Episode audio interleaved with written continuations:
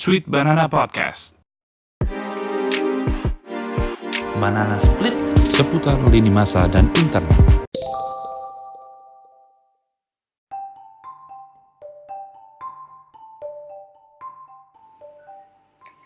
Halo, kalian sekarang sedang mendengarkan Banana Split Podcast. Banana Split Podcast ini sebenarnya um, aku merencanakannya untuk keluar setiap hari Selasa ya, setiap hari Selasa, setiap minggunya. Tapi mohon maaf banget minggu ini agak hektik, jadinya tidak bisa mengeluarkan di hari Selasa pas, jadi mundur sehari, hari Rabu, gak apa-apa lah ya.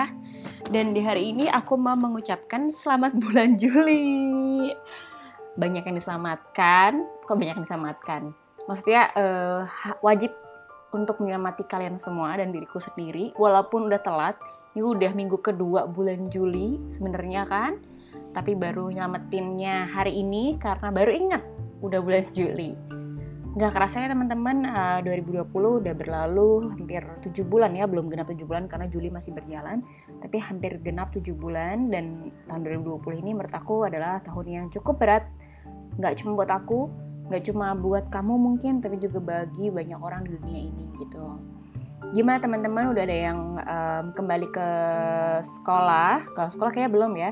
Kembali ke kantor, ataukah ada yang masih W F H kayak aku? Karena aku udah W F H kayak masuk bulan keempat deh nih kayaknya, bulan ketiga, keempat ya, betul. Nah, selama pandemi ini, khususnya yang W F H, apakah Uh, memiliki banyak waktu untuk belajar hal-hal baru nih?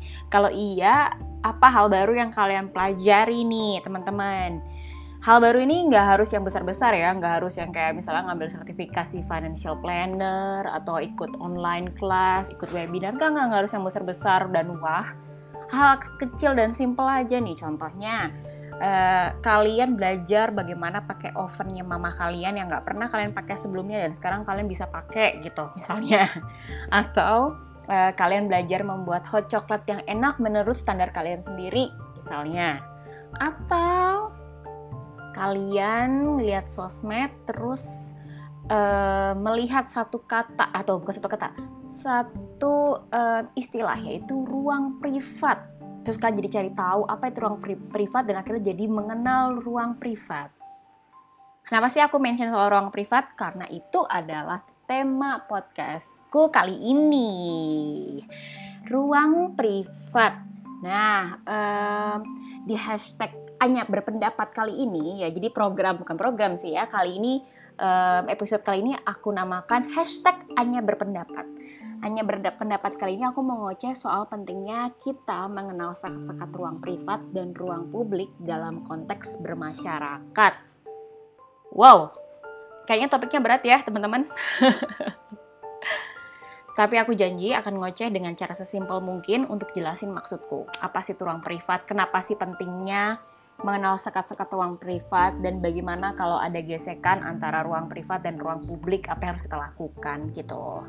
Tapi sebelum sebelum kita lanjut ya ke pentingnya uh, mengenal ruang ruang uh, atau mengenal sekat-sekat ruang privat dan ruang publik, serta bagaimana kita menghadapi gesekan di ruang privat dan ruang publik, um, aku mau cerita dulu sedikit kenapa sih aku pengen ngobrolin soal uh, ruang privat ini, pentingnya ruang pri- mengenal ruang privat ini. Awal ini kepikiran karena minggu lalu ada hot topic ya. Kalau minggu lalu udah hot, mungkin kalau minggu ini agak som-som kuku lah ya. Som-som kuku, andaikan itu air gitu ya, ini udah som-som kuku. Tapi menurut aku masih relevan banget. Jadi minggu lalu itu pasti kalian yang pakai sosmed atau sering baca berita um, tahu soal isu atau soal masalah mas-mas Starbucks yang bekerja di bagian C C T V itu melecehkan satu customer Um, perempu, satu customer perempuan dengan ngezoom C C T V-nya ke bagian dada si mbaknya. Padahal teman-teman, yang menurut aku mbaknya ini pakai kaos biasa aja loh. Mungkin memang kerahnya tuh uh, rendah gitu, tapi menurut aku biasa aja, nggak yang kelihatan belahan payudaranya, nggak yang teteknya kemana-mana gitu. Pun pun kalau misalnya mbaknya itu pakai baju yang menurut masnya atau menurut orang lain itu lebay, atau misalnya anggap, anggaplah ya pakai bajunya minim banget, masnya itu menurut aku tidak berhak untuk ngelecehin mbaknya dengan cara seperti itu. Tidak berhak uh, ngezoom terus ngetawa-ngetawain di, di, di, dipasang di Instastory, ya kan, temennya yang masang ya, dia mereka berdua lah menurut aku. Itu salah besar teman-teman.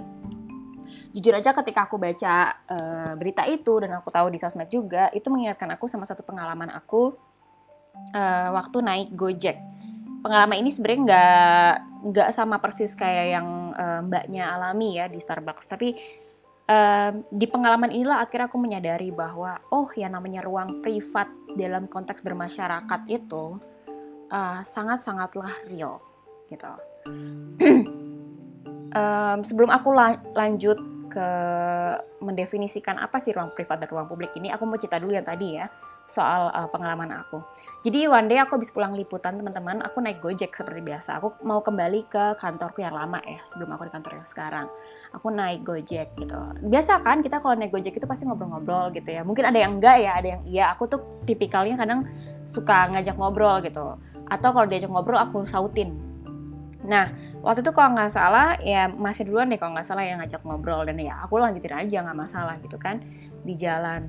Nah, apa sih biasanya kalau kalian ngobrol-ngobrol di Gojek itu kan biasanya kalau ngomongin hal-hal yang, yang apa ya, yang uh, di permukaan gitu kan, yang sangat uh, dangkal. Misalnya, kerja di mana mbak, uh, pulangnya jam berapa, terus um, gimana nih hari ini, atau uh, hari ini kok macet banget karena apa nih mas, ada apa, hari ini hujan gimana mas, pendapatannya ngefek atau enggak, atau misalnya uh, oh, tadi ada demo di Bundaran H I ngefek enggak uh, ke pendapatan, atau kayak gitu kan, hal-hal yang dangkal banget lah, enggak yang sampai dalam, karena kalau menurut aku juga ngapain gitu, toh kita cuma ketemu sekali gitu, dan kita gak kenal, bukan temen gitu, jadi gak perlu dalam-dalam. Nah, Um, tapi terus si bapaknya ini tuh nanya sama aku tuh sampai di pertengahan perjalanan sebelum sampai kantor tuh dia sampai nanya, mbak udah punya pacar atau belum? Jujur aku bagian situ aja menurut aku udah aku tidak bisa tolerir sih, cuman kayak ya udah aku jawab seadanya mah, ada gitu. Udah nikah atau belum? Belum gitu kan. Kenapa nggak nikah? Um, suka sukanya sama cowok yang tipe seperti apa? Terus kayak terus dia bisa dia menceritakan soal oh ya kalau saya sukanya cewek yang kayak gini-gini mbak, cewek soalnya kayak gini-gini gini-gini. Jujur aja buat aku itu udah melewati batas uh, apa ya batas-batas yang bisa aku terima ketika aku ngobrol sama orang yang aku tidak kenal gitu. Andaikan manusia itu punya lingkaran imajiner gitu ya. Kalau buat teman kalau teman-teman ada yang uh, nonton drama Korea kayak aku, dan udah nonton yang drama Korea namanya Love Alarm, kalian pasti ngeh maksud aku adalah uh, apa itu namanya hmm, lingkaran imajiner itu seperti apa. Jadi kayak setiap manusia tuh punya kayak lingkaran imajiner yang yang menandakan teritorialnya gitu loh. Nah, menurut aku sih mas ini udah melangkah masuk ke dalam teritorial aku gitu, yang eh sorry melangkah ke dalam area yang menurut aku udah nggak bisa aku tolerir sebenarnya gitu. Um, andaikan aku anjing atau hewan lain yang sangat teritorial mungkin masih udah gigit gitu kan. Sayangnya saat itu tuh aku orangnya belum yang terlalu asertif gitu. Aku belum berani untuk kayak mas gak usah ngomongin kayak gituan deh, itu udah saya gak mau ngomongin kayak gitu tuh aku waktu itu belum bisa. Jadi kayak aku berusaha untuk sok diplomatis-diplomatis untuk gak ngejawab, tapi tetap nyautin, tapi terus kalau nyautin seadanya terus diem gitu. Tapi tetap aja dia terus lanjut terus nanya gitu kan, nanya udah punya istri belum, eh udah punya suami atau belum, terus um, bla bla bla bla bla gitu lagi nanya nanya nanya nanya. Pas aku turun di kantor aku, aku ingat banget aku turun di kantor aku, aku bilang terima kasih mau pergi. Terus tiba-tiba dia bilang gini, e, kak saya saya boleh ya, e, bukan kak dia malah kalau nggak salah dia manggilnya tuh langsung nama atau nggak nyebut nggak nyebut mbak atau kak lah pokoknya gitu kan. Terus aku langsung dia ngomong gini, saya simpan ya nomor handphonenya, saya boleh ya nanti uh, WhatsApp WhatsApp sama telepon telepon sama telepon telepon kamu gitu. Terus aku langsung kayak, wah gila sih itu nggak nyamannya parah banget, nggak nyamannya parah banget teman-teman. Terus aku langsung bilang, saat itu aku kan belum nikah ya, terus aku bilang gini, pak, tapi saya udah tunangan. Aku aku ngaco banget ngomong udah tunangan, padahal waktu itu aku sama suamiku yang sekarang belum tunangan, masih pacaran aja. Aku bilang saya udah tunangan. Aku langsung ngomong kayak gitu teman-teman, karena ya ampun. Itu tuh pertama kalinya aku menyadari ya uh, tanpa orang ngapain pun, maksudnya tanpa tanpa dia nyentuh aku, tanpa kami tuh bakal berpandangan mata ya, karena dia lihat ke depan, aku juga lihat ke depan, pokoknya satu arah pandangan mata. Kita kan nggak lihat-lihatan karena main naik, naik ojek gitu kan. Uh, dia tanpa dia nyentuh aku, tanpa dia ngeliatin aku, tanpa dia apa ya, nggak ada nggak ada kontak fisik sama sekali gitu ya.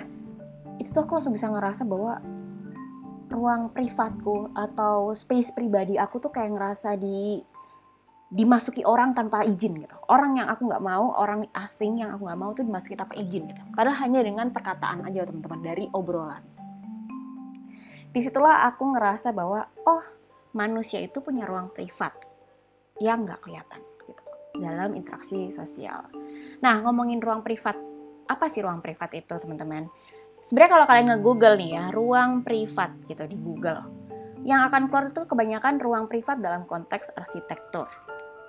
Memang di ilmu arsitektur tuh ruang privat itu sangat seringlah pasti disebut, karena kan ketika mereka merancang suatu bangunan itu akan dibuat nih, apalagi merancang rumah gitu ya, dibuat ini ruang privat dan ruang publik. Nah, jadi antonimnya ruang privat ini adalah ruang publik. Mungkin kalau dari kata-kata itu aja sih mungkin kalian udah bisa membayangkan kan ruang privat itu apa, ruang publik apa. Cuman analoginya seperti ini teman-teman. Kalau kita membuat sebuah rumah atau seorang arsitek membuat sebuah rumah, ruang publik itu adalah common room. Atau common room itu apa ya contohnya? Ruangan-ruangan yang emang dipakai bersama. Contohnya ruang T V. Atau kamar mandi yang dipakai bersama. Atau dapur yang dipakai bersama-sama gitu. Nah, um, otomatis ketika itu ruang bersama yang makai nggak cuma kita, um, nilai-nilai yang diterapkan atau aturan-aturan yang diterapkan di ruangan itu tuh uh, adalah aturan-aturan yang um, disepakati bersama, aturan-aturan yang dibuat bersama yang nilai-nilainya didasarkan dari dasar uh, dasar bersama gitu ya. Um, contohnya ini adalah contohnya adalah rumah ini adalah kosan gitu ya, atau kosan kamu deh mungkin, atau di rumah juga nggak masalah deh. Uh, contohnya di ruang T V. Di ruang T V ada aturan bahwa nggak boleh nonton di atas jam sepuluh malam. Nggak boleh uh, makan sambil nonton. Makan harus di meja makan gitu ya. Terus um, nggak boleh naikin kaki ke sofa. Karena mungkin alasannya takut kotor gitu. Nah, ini kan kesepakatan yang dipakai bersama untuk kenyamanan bersama ya teman-teman. Untuk kenyamanan bersama. Supaya mungkin sofanya nggak kotor, supaya mungkin nggak um, berisik setelah jam sepuluh malam, jadi orang bisa istirahat, supaya mungkin ruangannya tetap bersih, jadi nggak ada semut atau apa kalau kita makan di sana gitu. Itu kan shared value. Nah, ketika kamu memaksakan aturan kamu di situ, contohnya sebagai individu kamu tuh ngerasa bahwa kenapa sih nonton kok dibatas-batasin, padahal kan di atas jam sepuluh itu um, filmnya bagus-bagus, atau di atas jam sepuluh itu um, aku baru bisa nonton di atas jam sepuluh, jadi kan nggak apa-apa lah aku nonton gitu. Atau kamu ngerasa bahwa kenapa sih harus saklek banget makan, harus di meja makan, kan enak makan sambil nonton gitu, bisa sambil santai, sambil menikmati juga, atau mungkin lebih merasa makannya lebih enak ketika dinikmati sambil nonton gitu. Um, Kenapa sih nggak boleh naikin kaki ke sofa? Padahal kan biar santai lebih enak misalkan gitu ya. Atau kamu punya kamu punya aturan yang ngerasa bahwa tiga peraturan bersama itu tuh tidak make sense gitu. Nah, terus ketika kamu di common room, kamu memaksakan untuk tetap pakai aturan kamu sendiri. Menurut aku itu salah gitu. Kenapa? Karena itu ruang publik. Ketika ruang publik, kamu harus mengikuti aturan yang didasarkan oleh nilai-nilai bersama. Berbeda kalau misalnya nilai itu ada di ruang privat kamu, contohnya adalah kamar mandi yang digunakan oleh kamu sendiri. Atau kamar deh, paling gampang kamar sebenarnya, kamar kamu sendiri gitu. Kamu punya aturan di kamar kamu bahwa orang yang da- baru datang itu harus ngetok pintu, orang asing gitu ya, bukan kamu sendiri, itu harus ngetok pintu kalau mau masuk. Terus punya aturan bahwa orang lain kalau habis dari luar nggak boleh langsung duduk di atas kasur kamu, karena itu akan bikin kotor misalnya. Nah, um, ketika ada orang lain yang tidak menjalankan itu, kamu berhak banget tuh marahin dia gitu. Atau misalkan orang tua kamu, kamu berhak negur mereka gitu. Karena apa? Karena kamu punya aturan sendiri. Di ruang privat itu kamu punya otoritas untuk um, ruangan kamu, lingkup kamu sendiri, teritori kamu sendiri. Nah, em, jadi aturan yang dipakai di ruang privat itu adalah uh, aturan individual kamu sendiri gitu. Jadi kamu punya otoritas penuh atas ruang privat itu. Pakai analogi yang sama teman-teman, sebenarnya ketika kita berbicara ruang privat dan ruang publik di dalam konteks bermasyarakat, menurut aku tuh sama seperti pembagian uh, ruang antara ruang kamar tadi sama ruang T V gitu. Bedanya apa? Bedanya sekat-sekat antara ruang privat dan ruang publik dalam ke, dalam uh, konteks bermasyarakat itu nggak jejak atau nggak kelihatan gitu. Kalau di rumah kan kelihatan tuh ada dindingnya, ada pintu, atau ada paling nggak sekatnya apa itu namanya um, tirai gitu ya, kalau emang misalkan um, lagi nggak ada pintu gitu ya, pakainya tirai gitu, terus pakai ada dinding. Sedangkan kalau di dalam konteks bermasyarakat, mana coba dindingnya? Nggak ada kan, nggak kelihatan. Nah, dindingnya itu kita harus, kalau kita mau bisa tahu dindingnya itu yang mana, pintunya yang mana, kita terus bisa peka gitu. Kita harus juga mengedukasi diri kita tentang ruang privat dan ruang publik gitu, teman-teman. Nah, kita kembali ke konteks tadi uh, mas-mas Starbucks yang uh, melecehkan mbak-mbak uh, customer gitu ya. Menurut aku um, ruang publik di situ adalah um, ruangan tempat mbaknya itu duduk atau uh, store-nya si Starbucks ini sendiri gitu ya. Di situ tuh berlaku aturan-aturan yang mengatur bahwa orang nggak boleh, mungkin nggak boleh duduknya tuh ngangkat kaki karena mungkin akan kotor, sampah harus dibuang sendiri misalnya, um, terus apalagi ya nggak boleh buat keributan misalnya, nggak boleh um, apa ngegeser pintu, ah bukan kok pintu sih, nggak boleh ngegeser kursi dari meja satu ke meja lain. Itu kan tujuan untuk kenyamanan bersama kan teman-teman. Itu ruang publik. Lalu ruang privatnya yang mana? Ruang privatnya itu ya tubuhnya mbaknya itu sendiri gitu teman-teman. Kalau andaikan di situ ada satpam gitu ya, ada satpam uh, mau meneter- menertibkan gitu ya, menertibkan uh, aktivitas di ruangan itu. Dia berhak untuk marahin mbaknya kalau misalnya mbaknya itu ngegeser kursi karena aturannya nggak boleh ngegeser kursi, atau dia berhak untuk negur mbaknya karena uh, mbaknya itu um, buang sampah sembarangan karena aturannya harus menjaga kebersihan dan kenyamanan bersama kan. Tapi menurut aku satpamnya nggak berhak untuk uh, negur mbaknya kalau mbaknya itu pakai kaos yang uh, mm, kerahnya itu rendah gitu. Kenapa? Karena menurut aku dia tidak merugikan orang lain kok, dia tidak mengganggu kenyamanan dan keamanan orang lain di situ kan gitu. Nah uh, mbak Anya, tapi kan si mas-mas C C T V itu nggak negur si mbaknya dalam berpakaian gitu, dia cuma ngetawain. Nah teman-teman nih, coba ya kita analogikan lagi. Misalnya ada teman kamu datang ke, ke kamar kamu nih, terus dia main duduk di atas uh, kasur kamu, terus kamu negur dia, eh lu jangan duduk di atas kasur gue dong, lu kan kotor dari luar gitu, ganti baju kayak lu dulu, ganti baju, cuci kaki dulu atau gimana nih pakai baju gue misalkan gitu kan. Terus tiba-tiba dia kayak, lo so bersih banget sih lo, biasanya juga um, santai-santai aja juga lo di luar, juga lo kalau makan di pinggir jalan, abis ngupil juga langsung masukin tangan ke, ke mulut ya, jijik banget ya. Tapi misalkan dia ngomong gitu ya, terus kayak so bersih lo, muka lo aja kayak bersih misalnya. Sebel nggak sih teman-teman digituin? Kalau aku sih sebel banget, sebel banget. Maksud aku siapa lo ngatur-ngatur gue? Ini kan kamar gue dan ini tuh aturan yang menurut gue baik untuk diri gue gitu. Kenapa lo nggak melakukan aja apa yang gue mau karena lo di teritori gue gitu ya kan teman-teman kan.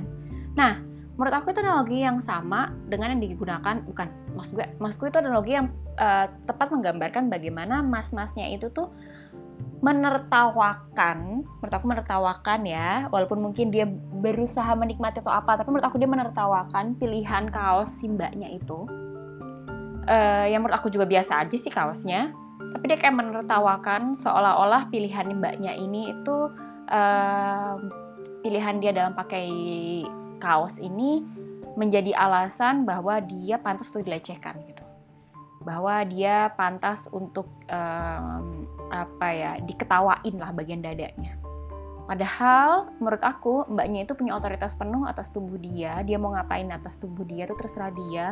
Mungkin dengan pakai kaos yang seperti itu dia merasa lebih pede, mungkin dengan pakai kaos yang seperti itu dia merasa lebih nyaman, mungkin dengan pakai kaos seperti itu dia merasa lebih cantik gitu kan. Uh, kenapa enggak gitu? Tuh itu bikin dia bahagia. Kenapa sih harus uh, mas-mas ini tuh ikut campur dalam uh, ruang privatnya orang lain gitu dengan ngetawain? Menurut aku seperti itu teman-teman. Nah Eh, pengetahuan soal ruang privat ini sebenarnya penting banget dalam kehidupan kita bermasyarakat, sehingga kita tuh nggak gampang ngejudge orang, kita nggak gampang untuk eh, apa ya ikut campur sama urusan orang lain yang menurut menurut kita tuh eh, nggak perlu nggak perlu lah kita ikut campur. Maksudnya urusan orang lain yang sebenarnya tuh nggak butuh untuk kita eh, pedulikan dan ikut campurin gitu. Selama menurut aku pilihan orang orang akan ruang privatnya dia selama itu tidak mengganggu kita, tidak mengganggu kenyamanan dan keamanan kita, atau tidak uh, uh, berpotensi buruk bagi diri orang itu sendiri, menurut aku nggak perlu kita ikut komen-komen gitu.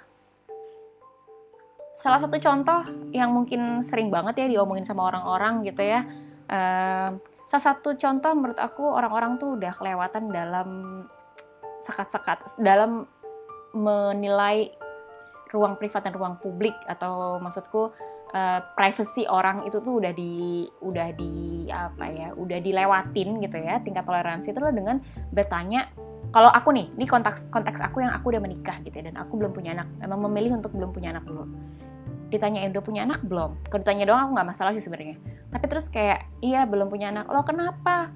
Itu kodratnya kamu udah punya anak, nanti kamu ketuaan. Sekarang umurmu udah berapa? dua puluh delapan. Kan punya anak tuh gini, ini, ini, ini, ini, ini, ini, ini, ini, lau. Emang uh, karena punya anak itu adalah bla bla bla bla, udah menjadi bla bla bla. Aduh, teman-teman. Kalau di situ aku kadang ngerasa kayak, ya tadi ya kalau aku ngomongin kalau kita punya garis atau uh, lingkaran imajiner, aku merasa bahwa orang itu sudah melewati garis teritori aku gitu. Udah nggak bisa ditolerir banget. Kalau udah kayak gitu bisa aku tinggal. Karena aku ngerasa bahwa loh, pilihan aku untuk gak mau punya anak dulu itu adalah hal yang menurut aku terbaik buat aku. Itu adalah nilai-nilai atau prinsip aku yang uh, terbaik buat aku gitu loh teman-teman. Sebenarnya ketika kita berbicara soal prinsip hidup ya, prinsip hidup tuh nggak harus yang gede-gede kayak wah aku tuh berprinsip aku tidak boleh menyerah dalam hidup, atau aku berprinsip bahwa aku harus berbagi dengan sesama, atau aku harus um, kaya, aku harus apa ya, aku harus bekerja keras demi bisa jadi miliuner gitu, kayak gede banget gitu ya prinsip. Sebenarnya hal-hal kecil aja, prinsip tuh menurut aku sekecil misalnya um, soal kamar deh. Prinsipmu adalah kamu nggak boleh ada orang yang duduk di atas kasur ketika ada dari luar, belum ganti baju, belum cuci kaki, termasuk mungkin diri kamu sendiri. Itu prinsip yang menurut aku walaupun kecil, tapi ya kalau itu sesuai dengan nilai-nilai yang kamu anut, why not gitu kan. Nah konteksnya dalam uh, lingkungan bermasyarakat, atau misalkan kayak tadi ya mbaknya tuh pakai kaos gitu ya. Menurut aku kalau itu prinsipnya mbaknya pakai kaos yang seperti itu bagi dia nyaman, itu mungkin bagi dia menurut dia lebih membuat dia lebih cantik gitu. Kenapa sih orang harus komen? Kenapa sih mas-masnya itu harus ngetawain gitu?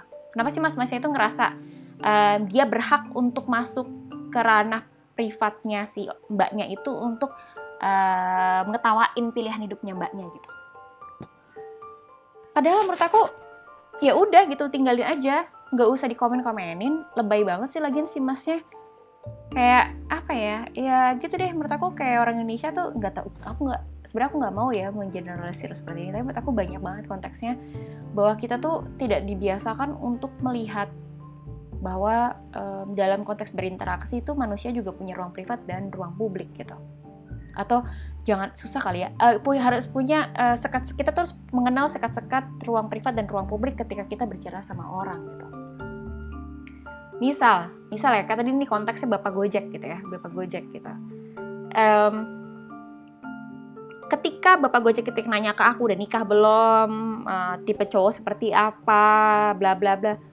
Jujur aja nih, menurut aku dia udah melewati sekat um, ruang privat aku gitu. Ibaratnya rumah, um, aku nggak mau dong um, Abang Gojek yang aku nggak kenal tiba-tiba masuk ke kamar aku gitu, ya kan? Nah, um, tapi itu beda kalau misalnya Um, yang nanya mungkin sahabat aku gitu. Sahabat aku mungkin ngerasa aku udah lama banget jomblo nih misalnya. uh, dia nanya, "Anya emang lo tipe tipe cowoknya suka yang kayak apa sih?" gitu. Mungkin dia punya niat baik untuk ngejodohin gitu kan. Niat baik aja mungkin kalau misal aku nggak suka itu akan jadinya uh, udah ngelewatin batas-batas yang aku pengen gitu kan. Cuman mungkin sahabat aku bisa lah tanya, "Lo sukanya yang cowok kayak apa sih?" gitu. Terus uh, "Lo mau nggak gue comblangin?" kayak gitu. Itu kan mas, menurut aku masih bertanya ya, nggak yang kayak. Dan bertanya itu menurut aku masih konteksnya tuh masih tepat gitu, karena dia sahabat aku gitu, dan aku pasti akan terbuka soal itu. Beda kalau yang nanya tuh abang-abang Gojek gitu kan, kayak apaan gue gak kenal lo gitu kan teman-teman. Nah uh, menurut aku tuh pentingnya ya kita mulai mengenal um, sekat-sekat antara ruang privat dan ruang publik, supaya hidup kita tuh nyaman lah dalam bermasyarakat, dan nyaman dan merasa aman gitu. Nyaman dalam artian di sini ya itu tadi, kita gak, gak diserang dengan pertanyaan-pertanyaan yang menurut kita melewati batas kewajaran gitu. Jadi kita bisa um, berada di acara keluarga tanpa tanpa stres, bakal ditanyain udah nikah apa belum, udah punya pacar atau belum gitu. Kita nggak perlu ngerasa stres uh, terbebani bahwa um, pakai apa ya style pakaian kita akan dijudge sama orang gitu. Karena aku tuh ngalamin banget gitu, kalau aku pernah aku sering banget ngumpul sama keluarga besar lah, ada satu keluarga besarku yang kayak kalau aku pakai baju warna kuning misalnya, karena kulitku kan coklat ya, kayak bisa di kayak eh nggak cocok banget sih sama kulit kamu, kamu jadi dekil gitu. Walaupun mereka keluarga aku, tapi menurut aku itu udah melewati batas ruang pribadi aku gitu. Ini kan badan aku, aku mau pakai baju apa kayak warnanya, mau warna hijau ngejreng kayak hijau stabilo kayak kuning stabilo, itu kan hak aku ya. Kalau kamu tanya aja nggak masalah loh, misalnya kalau sukanya pakai baju warna kuning seperti itu sih gitu, itu buat aku nggak masalah ya. Tapi ini tuh udah kayak langsung ngejudge gitu teman-teman, langsung kayak nggak ada tanya kenapa suka pakai warna kuning, langsung aja pakai bajunya kayak gitu sih dekil, males banget sih. Kalau aku kayak gitu udah males banget. Itu ya alasan pentingnya tuh ya tadi, membuat interaksi kita dalam bermasyarakat tuh lebih nyaman, kedua lebih aman, kita saling tahu aja gitu loh. Lebih aman tuh kita artinya kita tidak membahayakan orang lain. Mas-mas C C T V itu menurut aku membahayakan orang lain banget karena dia nggak ngerti itu ruang-ruang privat. Ketika kita punya apa ya? Ketika kita punya ilmu tentang uh, pembagian ruang privat dan ruang publik itu, kita tuh bisa menjadi uh, teman berbicara yang aman bagi orang lain gitu teman-teman. Artinya um, kita tuh uh, merasa orang lain tuh bisa jadi dirinya sendiri, tanpa dijudge, tanpa dihakimi gitu, bisa menjadi dirinya sendiri gitu. Kan enak ya, ketika kamu bayangin deh, kamu tuh berinteraksi sama orang di sebuah acara dan bisa tetap jadi dirimu sendiri gitu, tanpa takut dijudge, tanpa takut kamu itu dikomentarin, tanpa takut kamu dinasehatin yang nggak enak gitu. Nasehatin yang positif sih nggak masalah, yang positif, yang negatif gitu. Bayangin deh, perasaan kayak gitu kan nyaman banget gitu ya, happy banget gitu. Kamu tetap bisa berinteraksi dengan nyaman dan aman gitu. Nah, bayangin kalau kamu jadi orang yang e, membahayakan dengan hanya ngomong doang gitu. Masih hanya ngomong doang gimana sih maksudku? Ketika kamu nggak tahu mana sih namanya ranah publik sama ranah e, privat gitu ya, kamu akan jadi orang yang bakal dijauhin orang lain gitu. Karena orang nggak akan merasa aman dan nyaman ngobrol sama kamu gitu. Dan impact-nya sebenarnya lebih besarnya lagi adalah uh, lebih ke pelecehan seksual ya, lebih ke pelecehan seksual, kekerasan seksual gitu. Menurut aku banyak banget orang-orang bangsat, orang-orang bejat yang suka melakukan pelecehan seksual, uh, kekerasan seksual itu karena ngerasa bahwa tubuh orang lain itu ketika di publik atau ketika berada di tengah masyarakat itu berarti uh, bisa di, dia akses enaknya gitu. Omongannya bener kayak diakses, dan artinya gini, contoh-contoh ada mbak-mbak jalan pakai pakai seragam yang panjang gitu ya, itu bisa aja tiba-tiba payudaranya ditoel gitu. Men, please lah, tubuhnya dia itu kan ranah ranah privatnya dia. Walaupun dia lagi jalan lagi jalan di ruang publik, jalan itu kan ruang publik ya. Walaupun dia lagi di ruang publik gitu jalan, bukan berarti lo punya hak untuk noel ruang privatnya dia gitu. Nggak, bukan hak, artinya lo punya hak untuk untuk masuk ke ruang privatnya dia tanpa izin gitu, tanpa ada konsen gitu. Menurut aku tuh uh, ketidaktahuan dan ketidakpedulian orang-orang Indonesia terhadap pembagian ruang privat dan ruang publik dalam interaksi bermasyarakat inilah yang membuat banyak sekali bahaya terjadi gitu, di ruang publik khususnya ya kan. Bahkan di ruang, bahkan sekarang kalau dengan adanya sosial media ya teman-teman, menurut aku ya, Uh, sekat-sekat antara ruang privat dan ruang publik itu juga jadi makin lebih tipis banget. Misalnya kita posting Instagram gitu ya, uh, di close friends, tiba-tiba postingan kita tuh udah nyebar kemana-mana gitu. Ada yang sampai dibully. Waktu itu Path deh, waktu itu Path ya, contohnya Path juga dulu kayak gitu, ada yang sampai dibully, di, di, di, di screenshot tuh sudah kemana-mana. Itu padahal yang udah close friends loh teman-teman. Apalagi yang kalau misalnya kita ngepostnya nggak pakai close friends teman-teman. Maksudku, uh, disinilah kadang kita tuh butuh untuk saling. Jadi nggak cuma orang, atau misalkan andaikan kamu ada di posisinya si mbaknya yang tadi dilecehkan lewat C C T V itu ya, nggak cuma mbaknya yang harus mengerti sekitarnya, tapi menurut aku juga sekitarnya harus mengerti dia punya ruang privat yang harus dihargai juga gitu loh teman-teman. Itulah mengapa ya menurut aku feminis-feminis itu sering berteriak-teriak bilang tubuhku itu otoritasku. Maksudnya adalah seperti itu. um, walaupun kita ada di tengah uh, masyarakat, lagi jalan, lagi apa, bukan berarti kita tuh jadi konsumsi publik, kita tuh berhak diapa-apain gitu. Kita tuh di sini dalam artian nggak hanya cewek ya, tapi juga cowok gitu, nggak berhak, terus nggak berhak main di towel-towel, nggak main di tempeleng-tempeleng misalnya, kayak gitu. Nah, mungkin ada yang teman-teman yang bertanya bahwa, ada yang uh, berpikir bahwa, ya tapi kan kadang-kadang tuh ada orang yang pakai baju, atau kita dalam ini konteksnya baju ya, mungkin ya, karena kan tadi uh, di depan konta- uh, contohnya adalah si mas-mas C C T V ini ya, yang nge-zoom gitu. Ya kadang tuh ada orang yang gak, gak, gak ngerti konteks gitu, gak ngerti um, harus bahwa di misalkan di sebuah komunitas itu tuh um, orang-orangnya konservatif, terus mereka malah pakai baju yang kebuka-kebuka gitu. Kan jadi nggak nggak etis aja gitu, nggak ilok gitu, nggak ilok gitu. Gimana caranya seperti itu? Caranya dengan ngomong baik-baik, teman-teman, ngasih tahu baik-baik aja gitu. Nggak perlu ngejudge, tapi ngasih tahu baik-baik. Karena um, sebenarnya ketika kita ngomongin ruang publik, eh ruang privat dan ruang publik di masyarakat, sekat-sekat ruang publik dan privat di masyarakat itu, um, sekat-sekat ini tuh berubah gitu. Ini tuh dinamis, nggak nggak uh, nggak nggak apa ya nggak stagnan begitu aja, tapi ada ada dinamisnya. Dalam artian gini, aturan-aturan uh, seseorang atas tubuhnya itu menurut aku berubah gitu. Contoh banget teman-teman, contoh banget misalnya dulu dulu itu aku uh, sukanya pakai baju yang uh, um, sleeveless, kalau tidur juga hobinya pakai tank top aja gitu. Tapi sekarang aku tidak menerapkan lagi aturan seperti itu ke dalam tubuh aku, otoritasku tidak seperti itu lagi. Karena apa? Karena um, aku asma, gampang asma sekarang, jadi berubah gitu. Atau misalnya, uh, misalnya ya, walaupun ini tidak terjadi, contohnya Mas Banu atau suami aku tuh um, ngerasa bahwa um, aku tuh kalau sekarang pakai baju terlalu terlalu pendek lah gitu, terlalu pendek, nggak um, nyaman. nggak nyaman aja gitu uh, buat jajak. Kalau misalnya jalan-jalan pakai baju terlalu pendek kan nggak nyaman gitu ya misalkan.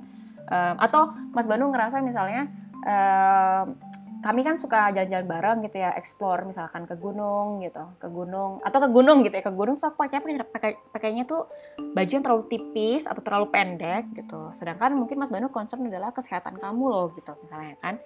Dia bisa kayak dia bisa bernegosiasi bilang, nanti kalau di gunung kamu kayak gini gini gini, nanti begini begini loh. Gimana kalau kamu pakai baju yang lebih tebal lagi, lebih panjang lagi, jadi kamu nggak nggak uh, kedinginan, nggak sakit dan um, lebih baiklah untuk tubuh kamu. Itu tuh bisa banget tuh teman-teman dinegosiasikan gitu. Artinya ketika kamu ngerasa mungkin ketika kamu ada di suatu komunitas yang konservatif, terus ada teman kamu yang sangat-sangat eh, apa ya, hobinya pakai baju yang mungkin terlalu pendek menurut kamu, standar kamu, dan menurut, menurut standar komunitas itu kayak dianggap nggak pantas, dikasih tahu aja teman-teman bahwa eh, kalau ke komunitas ini kalau bisa pakai bajunya yang sopan gitu ya. Karena um, di sini aturannya seperti ini, seperti ini, seperti supaya lebih nyaman. Dinegosiasikan aja, nggak perlu ngejudge, nggak perlu, um, nggak perlu apa ya teman-teman, nggak perlu, nggak perlu mendiskriminasikan dan mendiskreditkan orang itu gitu. Cukup dikasih tahu aja. Menurut aku ketika orang di approach dengan baik-baik, dia akan akan mau berusaha kok gitu, adjust dengan uh, sekitarnya gitu. Teman-teman tuh kalau misalnya sekarang kan orang-orang kan uh, hobinya tuh bilang oh feminis S J W, feminis S J W gitu ya, sama um, orang-orang aktivis-aktivis feminis di atau aktivis feminis di uh, sosial media. Kalau kalian perhatikan ya teman-teman, feminis-feminis ini juga sebenarnya mereka tahu tempat kok ketika mereka mau pakai baju misalnya yang kebuka atau gimana gitu. Ada satu mbak-mbak feminis yang aku tahu, aku nggak mau nyebut namanya, dia itu kan hobinya pakai baju, dia kan uh, dadanya besar gitu ya, badannya juga uh, plump gitu, badannya tuh semok gitu. Nah, dia tuh pakai bajunya tuh yang uh, sukanya tuh pakai baju yang kerahnya tuh rendah. Jadi titsnya atau belahan dadanya tuh kelihatan. Tapi dia itu juga seorang profesional gitu. One day dia ngajar uh, pegawai-pegawai negeri gitu di sebuah kota gitu. Apakah dia pakai baju yang ber, uh, ber, ber, ber apa tuh berkerah rendah? Enggak teman-teman, dia tuh pakai kaos biasa dan dia pakai uh, kardigan panjang, pakai celana panjang, biasa banget gitu. Itu aja dia akan berusaha untuk adjust ya dengan sekitarnya, dengan tetap sopan, tetap profesional. Itu aja teman-teman, kamu tahu dia sempat nge- uh, mention di sempat nge-tweet di Instagram, eh di Twitternya dia bilang bahwa dengan pakaian kayak gitu aja, tiba-tiba bapak-bapak pegawai negeri ini bilang, "Iya, semalam kami di kamar uh, ngobrolin Mbak X ini. Uh, kami ngobrolin gimana ya kalau Mbak Mbak X ini ada di kamar." Teman-teman, gila enggak sih? Itu gila banget enggak sih, kayak padahal orang ini tuh udah tahu konteks loh gitu, tapi orang lain yang tidak kon- tidak tahu konteks ruang privat orang lain gitu, bahwa tidak semua yang kamu lihat di ruang publik itu artinya milik kamu. Kita mengandaikan lagi sebuah rumah ya teman-teman, ada rumah yang tidak punya pagar, kalian tahu kan ya, ada rumah-rumah yang tidak punya pagar, terus di situ ada tanaman, ada mobil, ada motor di garasinya, tapi nggak ada pagar. Rumah itu kan berdiri di ruang publik ya, ruang publiknya itu sendiri adalah uh, komplek perumahan itu kan ruang publik. Terus ada mobil di uh, ruang privatnya itu, di halaman rumahnya. Apakah artinya karena rumah itu ada di ruang publik dan mobil itu ada di garasi rumah itu, artinya mobil itu punya kita?